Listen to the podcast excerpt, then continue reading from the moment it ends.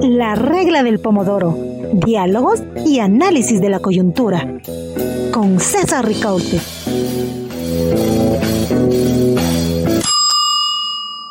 Hola amigos, hola amigas, gracias por acompañarnos en esta nueva edición de la regla del pomodoro. Hoy eh, vamos a conversar acerca de las estrategias del gobierno del presidente Guillermo Lazo para combatir la corrupción en el Ecuador. Y qué mejor para hablar eh, de este tema que eh, conversar con el secretario nacional anticorrupción, Luis Verde Soto. Luis Verde Soto es un destacado académico, ha sido docente universitario y especialista en desarrollo local, descentralización y políticas locales, licenciado en filosofía por la Pontificia Universidad Católica del Ecuador. tiene además una maestría en sociología de la eh, Pontificia Universidad Católica del Perú. Eh, doctor en estudios eh, políticos por la Escuela de Altos Estudios en Ciencias Sociales de Francia consejero del Consejo Nacional Electoral entre noviembre de 2018 y abril del 2021 y actualmente, como les decíamos, secretario de Política Pública Anticorrupción. Muchísimas gracias, eh, Luis, por acompañarnos en esta conversación, esta, en esta noche. Y bueno, eh, comenzamos probablemente dando eh, tu visión acerca de lo eh, que debería ser esta Secretaría eh, Nacional Anticorrupción. Ha habido ah, algunas voces que señalan que esta tarea de la lucha anticorrupción debería ser una tarea prioritaria de la sociedad civil. ¿Cuál es desde tu visión la característica que va a tener o que tiene la Secretaría eh, para justamente complementar o, de qué forma ves tú que puede articularse con eh, el trabajo que hace sociedad civil o que hace la justicia, que hace fiscalía, que hace otros actores relevantes en la lucha contra la corrupción? Bienvenido. Luis. Gracias, César. Gustísimo volver a charlar contigo en público, porque en privado siempre lo haremos. Eh, creo que la ubicación básica que hay que tener es que cada quien tiene un rol dentro del conjunto de actividades del espacio público del país. Em, te escucho enfatizar sobre el rol de la sociedad civil en la lucha contra la corrupción, contra la corrupción. Eh, creo que la primera cosa es que debe entenderse que la sociedad civil es aquel espacio que no es estatal, que es aquel espacio en que puede tener acceso y debe tener acceso a lo público y a competencias públicas, pero jamás, bajo ningún rol, podrá imaginarse que el, tema público de la lucha contra la corrupción es exclusivo de la sociedad civil. Quienes hemos estado en la sociedad civil conocemos eh, radicalmente cuál es la especificidad de un espacio de generación de propuestas, de generación de eh, acciones colectivas, pero que em, no puede permitirse ni siquiera de lejos eh, creerse propietario de un rol público como el que puede ser la lucha contra la corrupción. Eh, en la lucha contra la corrupción intervienen todos los factores que concurren en lo público. Y entre ellos, fundamentalmente, eh, debemos lograr una adecuada ubicación de los nichos competenciales de cada uno, es decir, qué es lo que tiene que hacer cada quien para que se pueda garantizar estos logros de ejercicio público. Algo que no se puede prescindir en una sociedad moderna, salvo tal vez en las sociedades premodernas, tal vez en las sociedades feudales, era pensar de que eh, la sociedad que se diferenciaba del Estado podía tomar a su cargo las cortes. Eh, los temas de las cortes de justicia las tiene que hacer el Estado, no existe otra forma en los, Estados modernos que tener esta agencia especializada en ejercicio de la justicia, que es una agencia estatal que hace la justicia, no puede ser privada. Cuando la justicia era privada, esto funcionaba aparte, ¿no es cierto?, de, formas eh, totalmente premodernas, arcaicas, eh, imposibles de entender siquiera cómo puede ser la naturaleza de la construcción de lo público. Lo propio respecto a la investigación encargada por la sociedad a un aparato público determinado que es la Fiscalía General del Estado, quien tiene que ordenar los elementos de, de convicción, los elementos, los indicios que tiene, ordenar un caso y preparar un caso ante la justicia dentro de la ley, dentro del Estado de Derecho. Y para eso es obviamente, es obvio que esto no lo puede preparar el sector privado ni la sociedad civil, tiene que hacerlo el Estado y esa instancia estatal se llama Fiscalía General del Estado.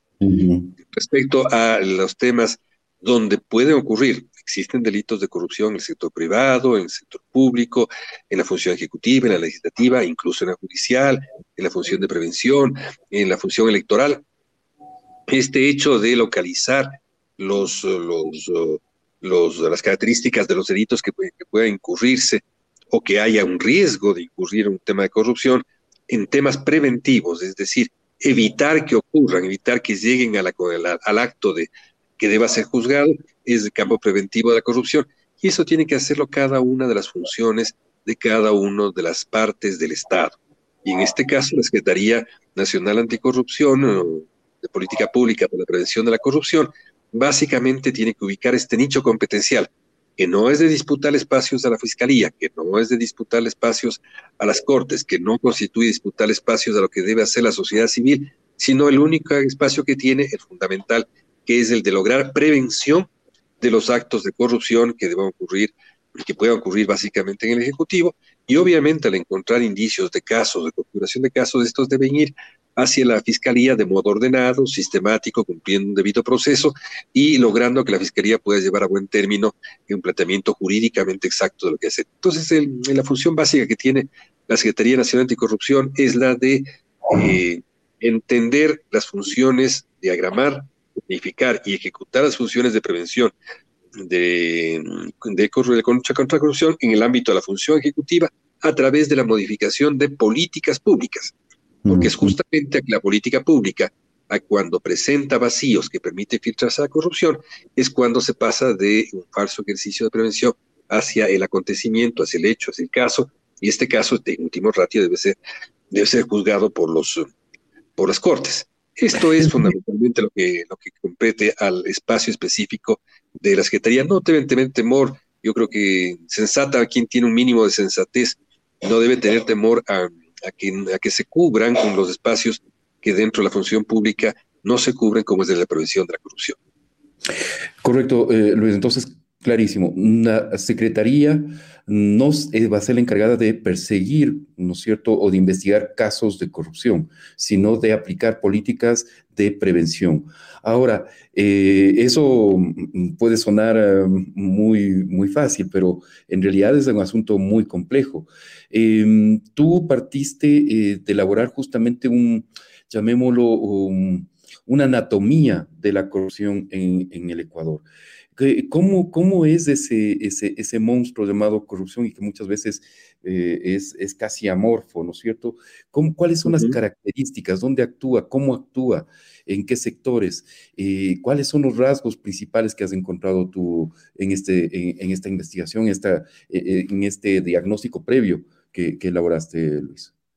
Mira, César, permíteme contarte que no solamente se hizo la los lineamientos de la política nacional anticorrupción, sino además avanzamos en la elaboración de una estrategia nacional anticorrupción que se encuentra en el escritorio del presidente este rato y que en los siguientes días será enteramente pública y que podrá ser juzgada. También estamos elaborando en estos días con activa cooperación internacional todo lo relativo a eh, un plan de acción para la lucha contra la corrupción.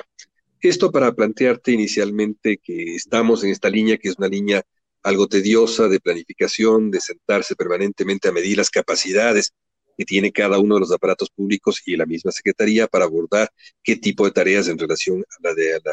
Te decía que em, está, en este momento estamos trabajando un plan de acción y este plan de acción nos va a permitir eh, entender con claridad eh, los diversos tiempos de la lucha contra la corrupción, que es, es eh, un, son una lucha eh, similar a la lucha para la contención de la pobreza. El, tema central es del de eh, que se trata de una lucha multidimensional, es una lucha que tiene que superar determinadas eh, paradigmas clásicos de, la, de, la, lucha contra la corrupción, por ejemplo, entender que solamente el castigo es quien va a lograr prever o alejar a los sujetos y a los procesos y a las, instituciones de la corrupción, y tenemos que comenzar a indagar mucho más allá. Para eso se han delimitado eh, nueve áreas de, eh, de, estrategia para la lucha contra la corrupción. La primera, la más evidente, es la de eh, generar un conocimiento exacto de las causas y consecuencias de la corrupción y a la vez establecer, ¿no cierto?, capacidades institucionales para que se pueda diagnosticar hasta dónde llega la, la corrupción, hasta dónde llega la corrupción oculta, fundamentalmente aquella que no se deja ver, aquella que no se deja eh, eh, rápidamente avisorar y trabajar en contra de ella. Entonces, el primer nivel es crear esta conciencia pública de los alcances de la corrupción y a través de una serie de acciones de capacitación, de reforma de currículums, de eh, vincular buenas prácticas con, con, con, ¿no es cierto?, con conciencia pública acerca de la corrupción, vincular derechos humanos respecto a corrupción, educación, respecto a corrupción, que lograremos generar una conciencia generalizada de lucha contra la corrupción. En este sentido haremos varias cosas. Es verdad, tal vez probablemente hagamos eh, educación con eh, reforma curricular en todos los niveles correspondientes. Tienen que hacerse mapas de riesgo con eh, acentos estratégicos y fundamentalmente tiene que plantearse cuál es la política de gestión de riesgos. Es decir, no solamente tienes que detectar el riesgo, sino tienes que saber gestionarlo para que no se convierta en un hecho de corrupción. Razón por la cual eh, yo creo que eh, lograremos eh, metodologías específicas identificar, analizar y evaluar la corrupción. Correcto. Ahora, ¿cuáles son justamente esos sectores donde las alertas están prendidas? Estimado Luis? Eh, los, sectores son básicamente, eh, eh, primero y muy importante, ¿no es cierto?, es el sector petrolero. Hemos detectado 15 áreas que juntan sectores con circunstancias, de así. sectores, me refiero a básicamente el sector petrolero, donde presumimos se encuentra alrededor del 50% o más del 50% de la corrupción que se da en el país. creemos que alrededor de la, de la del petróleo eh, debe haber, cierto?, al menos cuatro áreas fundamentales de trabajo, de gestión para determinar los riesgos y obviamente para determinar corrupción que pueda haberse filtrado, que esté presente, que tenga, yo creo que una circunstancia más histórica, tendrá una corrupción que pueda haberse acuñado a lo largo de décadas, que tendrá que ver con eh, refinación, con producción, con transporte, con comercialización de petróleo, eh, luego de eso tendremos que trabajar también y paralelamente con eh, todas aquellas nuevas líneas que surgen alrededor de la eh, de todos los temas de electricidad, de energía eléctrica, de minería, de, de todo lo que refiere a comunicación entendida como básicamente como mecanismos que, se puedan dar. Tenemos que trabajar sobre seguridad social, sobre eh, eh, financiamiento seguridad social. Eh, mi estimado Luis, permíteme, que nos detengamos un, segundo más sobre el, sobre el tema de energético y, petrolero especialmente, porque hay, em, hay un espacio en el cual hay una sinergia muy importante entre el sector público y el sector privado, precisamente. ¿No es cierto? Es decir, la corrupción no está solamente en el sector eh, público, está también en ese otro actor importante que son las empresas privadas, tanto nacionales como, como, internacionales. Eh, eh, ¿cómo, ¿cómo, es ese, esa operación del, o, cómo mm, han, detectado ustedes que, que podría funcionar esa, esa, corrupción a nivel sistémico en el sector energético y específicamente en el petrolero? Mira, en el, sector petrolero yo creo que hemos tenido algunas aproximaciones preliminares, eh, tanto de informantes, documentales, porque hay investigación ya realizada por organismos internacionales y también internacionales sobre Ecuador, me refiero, y también eh, expresiones de entrevistas con los directivos eh, del sector. Em, básicamente yo creo que el tema petrolero tendrá que ser abordado desde ángulos tales como, primero, grupos de poder en la gestión de las diversas actividades petroleras que tienen que ver mucho con el control territorial, con el control de capital, tanto nacional como internacional, ¿cierto? En refinación tú puedes ver claramente estratos eh, que en los cuales eh, operaría eh, o segmentos de corrupción que que eh, se mueven en áreas específicas, con beneficiarios específicos y con situaciones difíciles que pueden llegar incluso hasta eh, el misma, misma afectación del proceso de refinación. tiene, que trabajarse sobre contratación. La contratación en todas las áreas de petróleo tienen unos, unos efectos técnicos sumamente difíciles para determinación de, de beneficios, por ejemplo, para la determinación de riesgos de contratistas, por ejemplo, y el mismo tema eh, tendrá que verse en los, momentos superiores en los que podría operarnos, ¿verdad? Formas de soborno. Digo, podría potencialmente porque eh, hasta ahora tenemos las referencias de los estudios realizados, podrían operar formas de soborno sobre algunas áreas de contratación, de gran contratación en todas las áreas de petróleo. Lo propio ocurre respecto a, yo diría, algún hecho que me ha sorprendido notablemente en el país, es que la opinión pública no tuvo la receptividad suficiente para una de las más importantes medidas de detención de la corrupción petrolera que se ejecutó hace pocos días, hace pocas semanas, que fue la de eh, eliminar la intermediación petrolera. Mm. La intermediación petrolera es aquella que permitió que probablemente entre 2 y 4 dólares de cada barril de petróleo que exportaba Ecuador eh, pueda haber quedado en manos de intermediarios.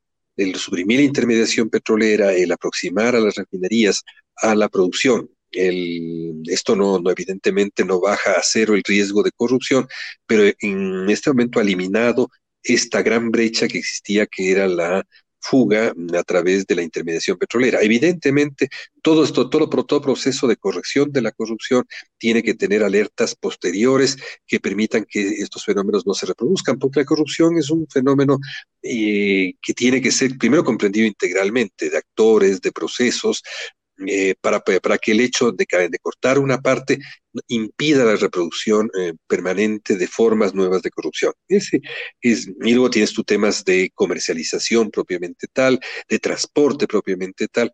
Todo esto configura un universo muy grande que tendrá que ver con la gestión. Y siempre manejaremos la idea eh, fundamental que es la de compatibilizar eficiencia en la gestión con compatible con la lucha contra la corrupción. No existen sistemas de gestión que son independientes de, la corrupción. Tiene que enfatizarse en gestión y paralelamente a corrupción o anticorrupción. Eh, mira, eh, Luis, justamente una, noticia que aparece ahora, no, sé si es visible mi, celular, pero eh, mira que eh, AP, la agencia AP informa que Glencore, que es una empresa ah, gigantesca anglo-suiza, deberá pagar hasta 1.500 millones de dólares por corrupción en Estados Unidos, Gran Bretaña y Brasil. Esta empresa estaba operando en toda América Latina, eh, de hecho las acusaciones de eh, quienes eh, de las autoridades eh, estadounidenses específicamente es que pagó millonarias eh, sobornos en América Latina y Glencore estaba operando en el Ecuador de lo que hemos podido ah, averiguar. esto nos lleva a, plantearte em, que muchas veces los casos de corrupción son también transnacionales, así como existe el, delito transnacional o el crimen organizado transnacional, también existe estos procesos de corrupción transnacional. Em, ¿Cómo abordar con otros estados, con otras naciones, con, la comunidad internacional esta lucha contra la corrupción, eh, eh, eh, Luis? Mira, justamente el día de ayer y hoy hemos terminado una contribución a un grupo que se ha formado con otros dos estados para trabajar la corrupción internacional de cara a presentar al conjunto de países del mundo que se van a reunir en una cumbre sobre corrupción y democracia en el año siguiente. Hemos, hemos hecho la primera, el primer aporte, eh, básicamente analizando el tema de la corrupción internacional, la gran corrupción internacional, o la, corrupción en gran escala, en como se lo podría traducir con mejor castellano. la, la gran corrupción internacional eh, tiene muchas formas de operar. Tal vez la clásica, ¿no es cierto?, que conocemos eh, muy a través de, la, del anecdotario y, de la noticia periodística.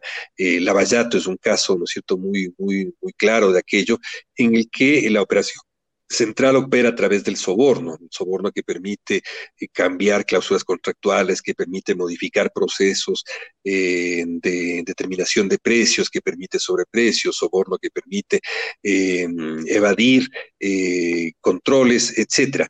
Este es la primera, el primer nivel, pero la corrupción internacional, el gran problema que este rato tiene en relación con nuestros estados es de que eh, los instrumentos internacionales que trabajan el tema de corrupción no alcanzan a capturar todavía las nuevas dimensiones de la nueva delictualidad internacional. Mm. Eh, esto supone, ¿no es cierto?, eh, primero temas de diagnóstico. Tenemos que establecer con claridad cuáles son los nuevos elementos del de, delito transnacional. Me refiero a delitos en el área de comercio, en delitos en el área de inversión extranjera, delitos en el área de industrias extractivas presentes en nuestros países, que generalmente están ligados a estas prácticas antiguas, pero también a nuevas formas que no sé que no se logran capturar. Básicamente las nuevas formas pueden estar ubicadas alrededor de, eh, por ejemplo, todos los temas relativos al ciberdelito o los temas relativos a eh, eh, busquemos eh, nuevas formas de, por ejemplo, la criptomoneda como una, forma de vínculo internacional que, se, que opera en unas franjas grises que ni las legislaciones nacionales de los países desarrollados ni las legislaciones nacionales de los países en desarrollo alcanzan a capturar. Evidentemente son más fáciles de capturar cuando llegan a niveles de operación tecnológica más más controlados, como puede ser en países desarrollados, el momento que ingresan al sistema financiero, pero eh, y que operan con más libertad en nuestros países, porque nuestros países no han desarrollado todavía escudos para contener esta gran corrupción internacional, para defenderse de esta gran corrupción internacional, y la que primero debemos ser conscientes de cuáles son sus alcances y hasta dónde llegan para poder saber de qué nos defendemos y cómo nos articulamos en una comunidad internacional en torno a nuevas decisiones políticas que devengan nuevas formas institucionales y jurídicas. Pero eh, evidentemente eh, los niveles de colaboración internacional han crecido notablemente. Eh, ciertamente hay todavía prácticas que se consideran eh, todavía bastante rígidas de la participación en, los procesos internacionales por parte de países afectados, porque a la vez cada vez hay una hay, una, hay un criterio, ¿no es cierto?, todavía rígido en el mundo internacional de que unos son los países eh, que generan corrupción y otros son los países que reciben esa corrupción, ¿no es cierto? Y ahí ciertamente a veces las posiciones intercambiables hacen que no tengamos una comunidad de criterios con otras regiones y países, pero bueno, pues tenemos que llegar a, a, definir con precisión y con claridad. Y yo creo que el mundo va caminando hacia eso, a que tengamos eh, definida de mejor modo una comunidad internacional normativa, una comunidad internacional eh, de persecución contra estos delitos de corrupción, contra estos eh, carteles, contra estas mafias, contra estas formas de delincuencia organizada que se mueven en una infinidad de delitos, en una infinidad de delitos que no los tenemos, que no los tenemos bien capturados normativamente. Te pongo el caso de la tráfica de personas. Tráfico de personas es un, es un caso donde existen evidentemente sanciones nacionales y existen sanciones nacionales en los países de expulsión y los países de receptivos, pero no eh, en el medio, en todo este, donde se asientan las mafias de tráfico de personas, por ejemplo, que no es un, quienes utilizan muchas veces formas de corrupción y otras veces un mero problema de seguridad, por cierto. Eh, es un problema de seguridad, básicamente, no un problema. La corrupción es simplemente un instrumento que a veces ellos utilizan para lograr la consecución de sus objetivos. Son de los delitos que quedan dentro de esta franja internacional muy grande que no se ha logrado todavía, eh, no se ha logrado controlar. Existen varias redes no gubernamentales, gubernamentales, para trabajar ciertos temas, que es una forma, ¿no es cierto? Existe jurisprudencia que está construyéndose en otro lado, pero no hemos logrado todavía eh, establecer este balance de cuáles de los delitos que surgen fundamentalmente de la posguerra producto de la invasión de Rusia a Ucrania y que surgen de la pospandemia. Los dos, las dos grandes líneas eh, dificultan notablemente eh, el que podamos lograr una, construcción adecuada de, eh, de, defensas en nuestro caso, ¿no es verdad?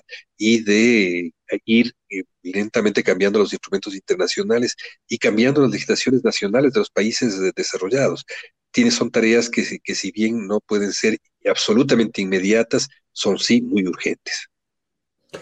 Luis, tú que has, eh, pensado, has estudiado a la, democracia, a la, política en nuestro país, eh, concordarás que uno de los grandes problemas es la falta, de institucionalidad, la cómo estas, eh, finalmente estas iniciativas, estos esfuerzos, em, al final de los periodos de cierto, de cierto margen de tiempo, ¿no cierto?, finalmente nos llegan a institucionalizarse. Finalmente, Secretaría eh, Anticorrupción hubo durante los gobiernos de Correa, eh, durante Lenin Moreno fue, se formó la Comisión Internacional que fue, terminó en un bochorno para el país, eh, incluso demandados por, por, por las personalidades que conformaban esa, esa comisión.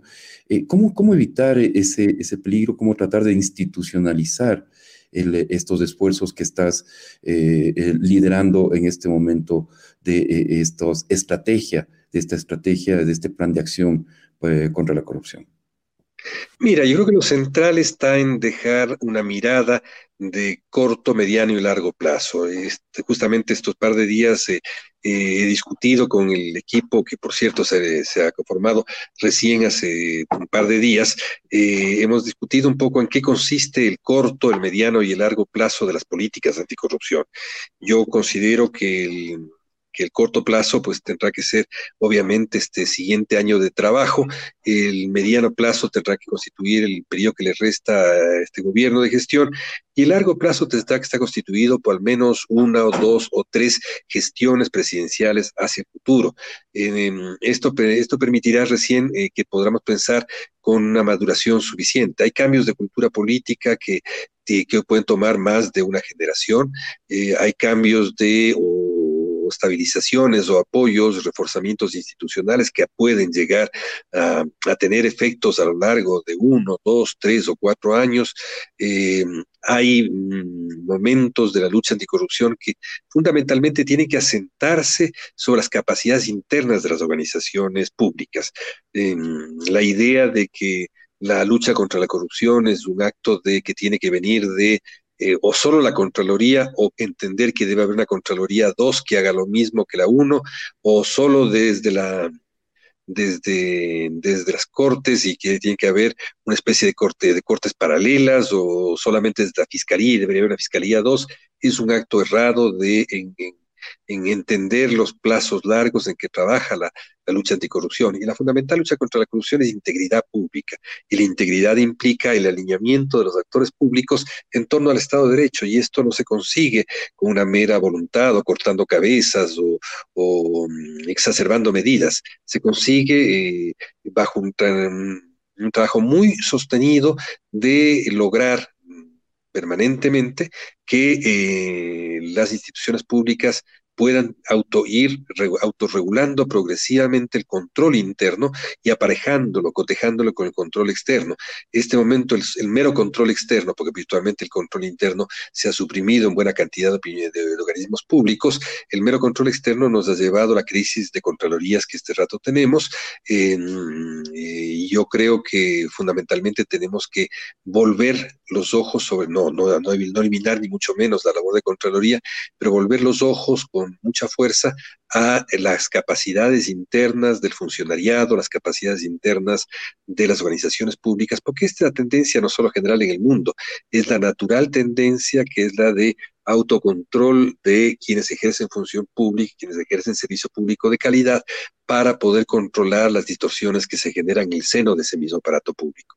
Entonces, eh, vamos, ahí hay, ahí hay plazos que no son fáciles de manejar, yo creo que la función que, he optado por cumplir en el tiempo en que esté será una función muy opaca, opaca en el sentido de que yo considero que el mejor logro es de que las mismas organizaciones públicas, de que los mismos sujetos de que involucrados en, en temas de corrupción, de que la misma empresa privada, de que los mismos interrelaciones público-privadas puedan lograr niveles de contención razonables de la corrupción que permitan, ah, que permitan retornar hacia los mínimos de funcionamiento institucional en nuestros países. El funcionamiento a través, el, tal vez si hay que diagnosticar el principal problema que incentiva la corrupción en Ecuador, yo creo que es la falta de responsabilidad del aparato público, de los actores públicos, eh, la falta de responsabilidad de los sujetos ciudadanos que no hemos adoptado con solidez la, participación en la lucha contra la corrupción y que esperamos siempre que un externo haga las cosas. Por eso tenemos siempre idea de que la lucha contra la corrupción es una responsabilidad para unos del gobierno y para otros que nada tenga que ver con el gobierno. Las dos posiciones son absolutamente injustas. Claro, supongo que utilizabas el término eh, opaco en el sentido de, no tener protagonismo más que de falta de transparencia. No, claramente. Mira, no, gracias César por aclarármelo. Yo, el, sentido es, yo creo, yo no, yo considero, yo soy de las personas muy opuestas a pensar que la política pública anticorrupción tiene que ser hecha por SARES anticorrupción o por ese tipo de, de luces brillantes. Las luces brillantes tienen que venir de buenas prácticas de la sociedad, no de los, no de las autoridades, no tienen que venir ni de zares que puedan hacer y deshacer. El autoritarismo ya no, no tiene cabida en quienes somos consecuentes seguidores de la democracia. Entendemos que los temas de la institucionalidad democrática tienen que resolverse democráticamente.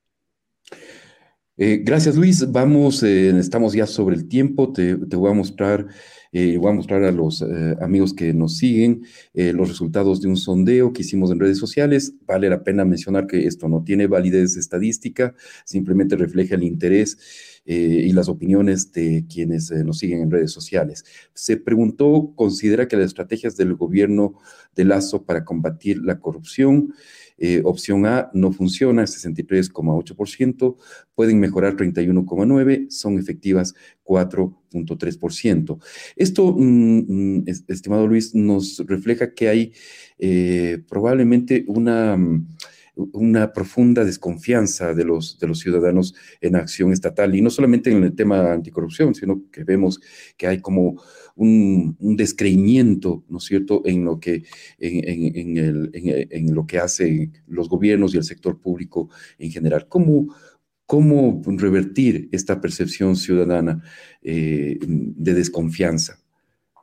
Mira, lo, bueno, ahí el, tema es, básicamente de, la, la, confianza entre lo público y lo privado, la confianza entre lo social y el estatal, ¿no es verdad? Eh, lo primero, ahí sí hay que volver a las bases mismas de la democracia.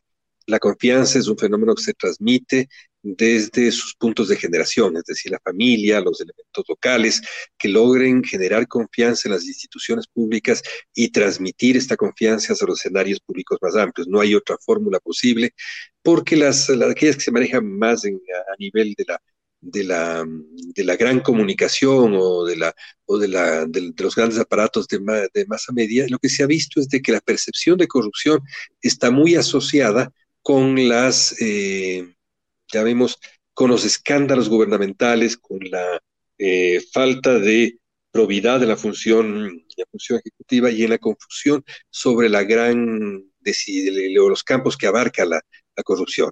En este, en este sentido, yo creo que esas son de las tareas que hay que transitar lentamente y este transitar lento es un transitar de conciencia social, es un transitar de que la sociedad le vea a las instituciones públicas cumplir sus competencias bien, de que se logre eh, mostrar que es posible controlar los riesgos de corrupción en cada una de las áreas que produce y los principales focos de desconfianza, como puede ser la contratación o pueden ser eh, la corrupción internacional, etcétera, logren ser eh, exitosamente controlados. El control, de que logremos mitigar los riesgos de la construcción, básicamente que hay un nivel de, eh, de que la sociedad se redima de esta agresión que sufre, que es la corrupción. Todo esto es muy complejo, hay que irlo construyendo lentamente, hay que irlo construyendo con mucha serenidad, con logrando la, mayor cantidad de aliados en torno a la corrupción, reconociendo cuáles son los factores de poder en torno a la corrupción entendiendo que es una tarea de todos, una tarea de, de conjunto y no una tarea que tiene ni dueños ni es una tarea que tiene, eh, eh, llamemos, eh, exclusivas vías. es una tarea que tiene muchas vías, hay que trabajar reiteradamente, encontrar nuevas sinergias para, al igual que los países que pugnamos por salir de la pobreza, eh, Ecuador ya es un país de desarrollo medio, eh, logremos también de que la corrupción logre salir de este, estancarse permite, permanentemente y caminar en el mismo sitio en torno a la corrupción. Es evidente que estamos acechados y vamos a estar acechados muy fuertemente por nuevas olas de corrupción, no solamente de crimen organizado que se manifiesta en la violencia de calles, sino también por nuevas olas de corrupción y hay que preparar las, las barreras que suponga evitar estos embates. Eh, y ahí eso es lo que esta secretaría se dedica. Esta secretaría tiene 10 funcionarios de alto nivel y nada más que eso, y va a tener otros 10 funcionarios de nivel medio. No tiene nada más que eso y no vamos a tener más.